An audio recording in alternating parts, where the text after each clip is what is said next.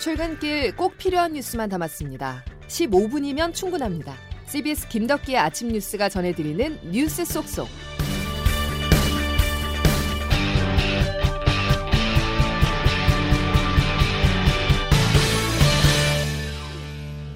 여러분 안녕하십니까? 5월 18일 김덕기 아침 뉴스입니다.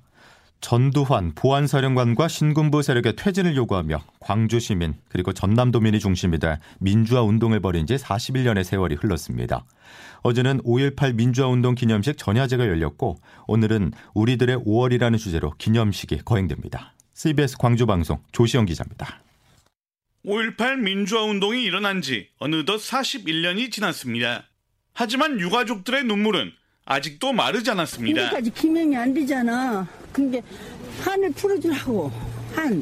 나 우리 죽기 전에 한 풀어주라고 41년이나 됐는데. 미치고 미치고 뛰다 죽제 밤나. 전두환이도 접을 때로 언나하고. 41주년 5.18 기념식이 오늘 오전 10시 광주 북구 국립 5.18 민주묘지에서 거행됩니다.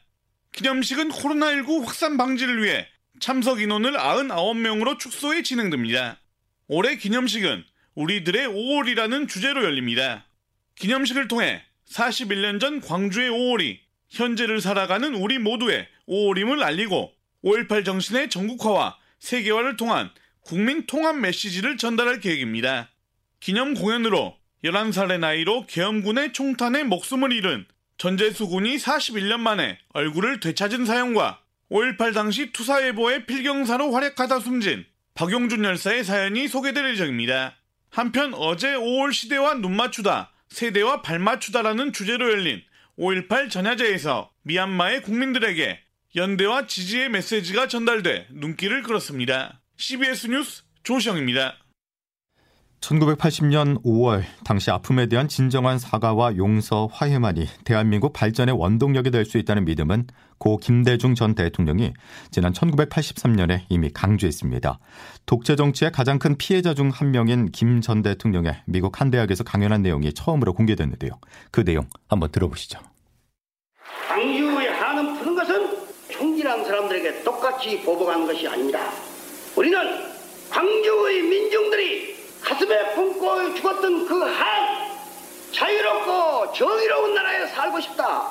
인간이 인간 대우를 받는 나라에 살고 싶다. 내 자식들을 위해서 이런 죄악된 나라를 후손에게 남겨주고 싶지 않다.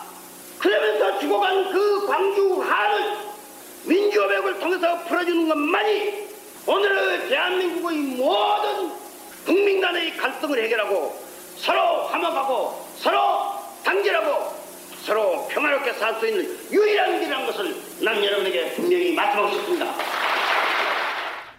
5.18 민주화 운동을 향한 정치권의 움직임도 분주합니다. 저마다 정치적 계산을 통해서 광주를 찾았지만 공통점이라면 300일도 남지 않은 대선에 초점을 맞췄다는 겁니다. 김광일 기자의 보도입니다. 호남은 역대 대통령 선거에서 전국 표심을 예측할 시금석으로 꼽혀왔습니다. 본선에서 이길 것 같은 사람 밀어주는 전략 투표 특성을 보였기 때문입니다. 노무현 전 대통령의 2002년 민주당 경선 돌풍이 대표적입니다. 대권 주자들이 오늘 광주에 대거 집결하는 것도 그 연장선에 있습니다. 영남 출신 이재명 경기지사는 굳히기 전략, 전북 출신 정세균 전 총리는 반등 기회를 모색하고 있습니다. 이낙연 전 대표의 경우 두 전직 대통령 사면론을 거론한 데 대한 사과 입장을 지난 주말 광주에서 냈습니다. 보수 야권에선 주자 간 경쟁보다는 당 쇄신 차원 움직임이 눈에 띕니다. 국민의힘은 영남 지역 정당이란 프레임 벗어나려면 그 어느 때보다 지역주의 벽을 깨야 할 상황. 김종인 체제 이후 관련법 처리에 적극 협조하며 전향적 태도 보였던 덕분에 소속 의원들이 유족 주최 추모제에 초대받는 생경한 풍경도 이번에 펼쳐졌습니다. 한편 윤석열 전 검찰총장은 언론 인터뷰에서 5.18은 현재도 진행 중이라며 당시 역사를 현 정권에 빗대고 대권 주자로서 존재감을 과시했습니다. CBS 뉴스 김광일입니다. 코로나19 소식으로 넘어가겠습니다. 주말에 이어서 어제도 비가 내린 영향 때문일까요? 오늘 발표될 신규 확진자는 500명대를 기록하며 어제보다 소폭 감소할 전망입니다. 하지만 일상 속 감염은 줄지 않고 있습니다. 특히 서울 동작구의 한 음식점에서는 16명의 확진자가 발생했는데 역학 조사 결과 테이블 간격이 좁아 밀집도가 높았던 것으로 드러났습니다. 방역 당국은 코로나19 확산세가 언제 어디서든 더 거세질 수 있다는 점을 강조했습니다. 이런 가운데 백신 수급이 원활해지면서 백신 접종이 다시 속도를 낼 전망입니다. 그런데 백신과 관련한 설왕설래가 끊이지 않고 있습니다.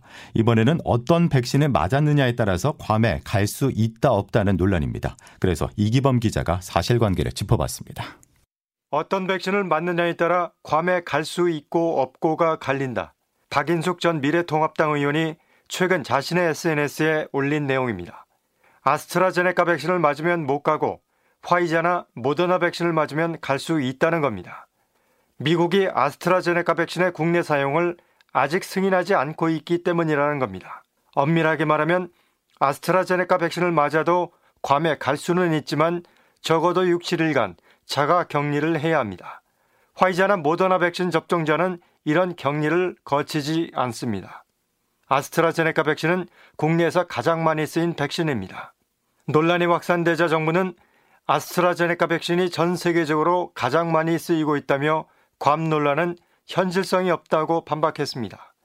한편 아스트라제네카 백신 106만 회분이 어제 국내 공장에서 출하됐고 내일은 화이자 백신도 들어와서 그동안 주춤했던 1차 접종에 속도가 붙을 전망입니다.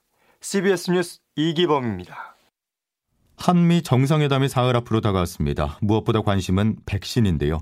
문 대통령도 미국 방문해서 백신 협력을 강화하겠다는 의지를 분명히 했습니다. 한국과 미국의 백신 파트너십 강화가 정상회담의 주요 의제가 될 것으로 보입니다. 조은정 기자가 보도합니다.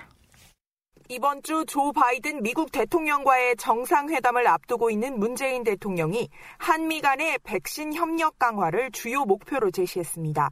이번 방미를 백신 협력을 강화하고 백신 생산의 글로벌 허브로 나아가는 계기로 삼겠습니다. 오는 21일 미국 워싱턴 DC에서 열리는 바이든 대통령과의 첫 정상회담에서 주요 의제로 한미 양국의 백신 파트너십 강화가 꼽히고 있습니다.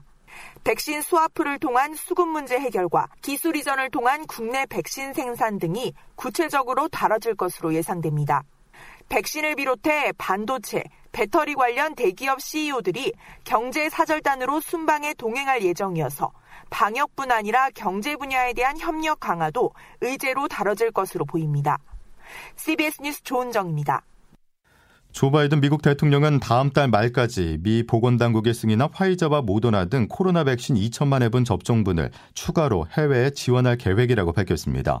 앞서 바이든 대통령은 아스트라제네카 백신 6천만 회분을 다른 나라에 지원하겠다고 밝혔었는데 이번에 추가로 2천만 회분을 지원하기로 해 우리나라도 공급 대상에 포함될지 관심입니다. 이어서 국민 삶에 큰 영향을 미칠 소식 전해드리겠습니다. 부동산과 최저임금 문제인데요. 먼저 여당이 추진하고 있는 부동산 정책입니다. 재산세 완화에는 당내 공감대가 형성된 것으로 보이지만 대출 범위라든지 종합부동산세를 놓고는 충돌하고 있습니다. 보도에 조태인 기자입니다. 더불어민주당 송영길 대표는 후보 시절부터 청년, 신혼부부의 주거 안정을 위해 주택담보대출 비율 LTV를 90%까지 풀어주는 방안을 거론해왔습니다. 최근 민주당 부동산특별위원회는 무주택 실수요자 대출 규제를 완화하고 종부세 부과 기준을 기존 9억 원에서 12억 원으로 상향하는 등의 부동산 규제 완화 대책을 추진하고 있습니다. 청와대는 당의 부동산 규제 완화 움직임에 부정적인 입장을 내비쳤었는데 친문 의원들 중심으로도 당의 부동산 규제 완화 움직임에 공개적인 반발의 목소리가 처음으로 나왔습니다. 강병원 의원입니다.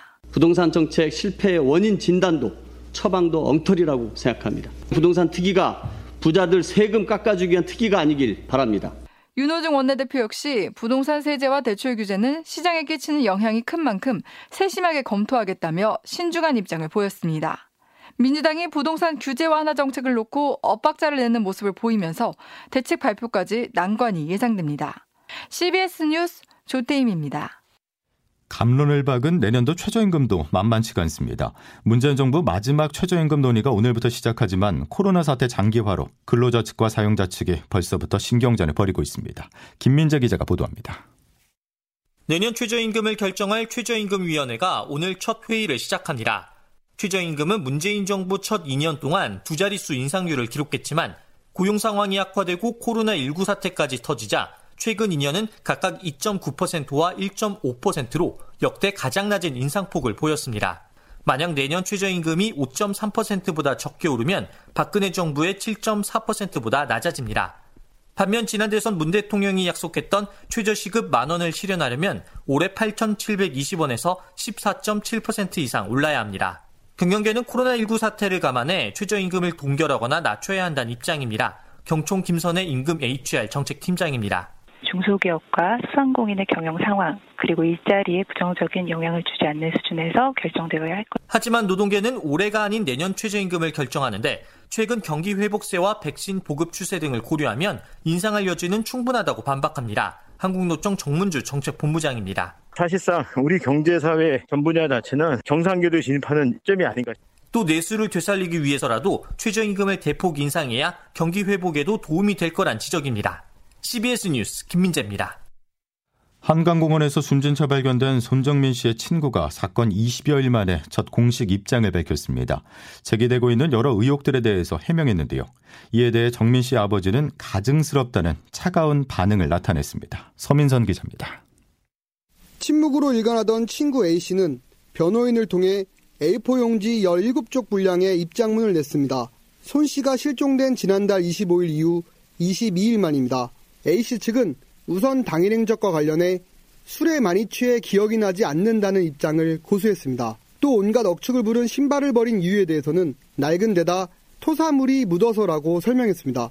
특히 먼저 술자리를 제안한 것은 본인이 맞지만 한강에서 먹자고 말한 것은 손 씨였다고 주장했습니다. 또 A씨가 참고인 신분으로 경찰 조사를 6차례 받았고 가택 수색도 받았다며 경찰 수사에 충분히 협조하고 있다고 강조했습니다. 가족 중 유력 인사는 일절 없으며 두 사람은 여러 차례 함께 여행을 다닐 정도로 친했다고 주장했습니다. 변호인은 아울러 A씨의 충격과 자책감이 매우 커서 A씨를 보호하기 위해 평소 친분이 있던 가족과 상의해 대리인으로 나서게 됐다고 덧붙였습니다. 이런 해명에 대해 손 씨의 부친 소년 씨는 친구 운운하는 게 가증스럽다며 격앙된 반응을 보였습니다. 변호사가 와서 심리적 안정을 찾는 거는 죄인밖에 없다고 보거든요. 한편 경찰은 두 사람의 당일 행적과 관련해 여러 목격자의 제보를 입수해 진위 여부를 검증하고 있습니다. CBS 뉴스 서민선입니다. 토지주택공사 LH 직원 땅 투기 의혹에 대한 항의 집회를 놓고 28층이라 하나도 안 들린다며 익명 책팀방에서 조롱성 발언을 했던 입사 2년차 직원이 해임될 위기에 처했습니다. LH 감사실은 지난해 LH에 입사한 사원 A씨에 대해서 감사를 벌여 인사관리처에 해임 조치를 요구했으며 인사위원회가 징계를 최종 결정할 예정입니다. 김덕기 아침 뉴스 여러분 함께하고 계십니다. 이제 기상청 연결해서 오늘 날씨 알아보겠습니다. 이수경 기상 리포터 전해주시죠. 네, 오늘은 다시 고기압의 영향권에서 낮 기온이 크게 오를 것으로 보입니다. 대부분 25도 안팎까지 예상돼 낮에는 가벼운 옷차림이 좋겠는데요. 그만큼 오늘은 일교차가 10도 이상 차이가 나면서 체온 조절에 조금 더 신경 쓰셔야겠습니다. 현재 아침 기온 서울 14도, 부산 15도로 선선하게 시작하고 있는데요. 한낮에는 중부지방의 경우 어제보다 8, 9도가량 기온이 높아지는 곳이 많아서 무척 포근하겠습니다. 서울과 파주, 원주와 청주가 25도, 전주와 광주 24도, 대구 23도가 예상되고 있는데요. 내일은 오늘보다도 기온이 조금 더 오를 것으로 보입니다. 한편 오늘 아침에는 곳곳으로 안개가 끼면서 이 교통 안전에 유의를 하셔야겠습니다. 다행히 대기 중에 미세먼지 농도는 대부분 보통 수준을 나타내겠는데요. 오늘 중부지방의 경우는 구름이 많다가 낮부터 차차 맑아질 것으로 보입니다. 남부지방은 대체로 흐린 가운데 경상도 지역의 경우 경우 오늘 한때 5mm 미만의 비가 지날 가능성이 있겠는데요. 내일은 비 소식이 없지만 참고로 모레 목요일에는 오후부터 저녁 사이 전국적으로 다시 비가 내릴 것으로 예상됩니다. 날씨였습니다. 41년 전 광주에서 시작된 뜨거운 함성이 산자를 뒤따르게 했던 외침이 오늘날 미얀마에 전해질 수 있을까요?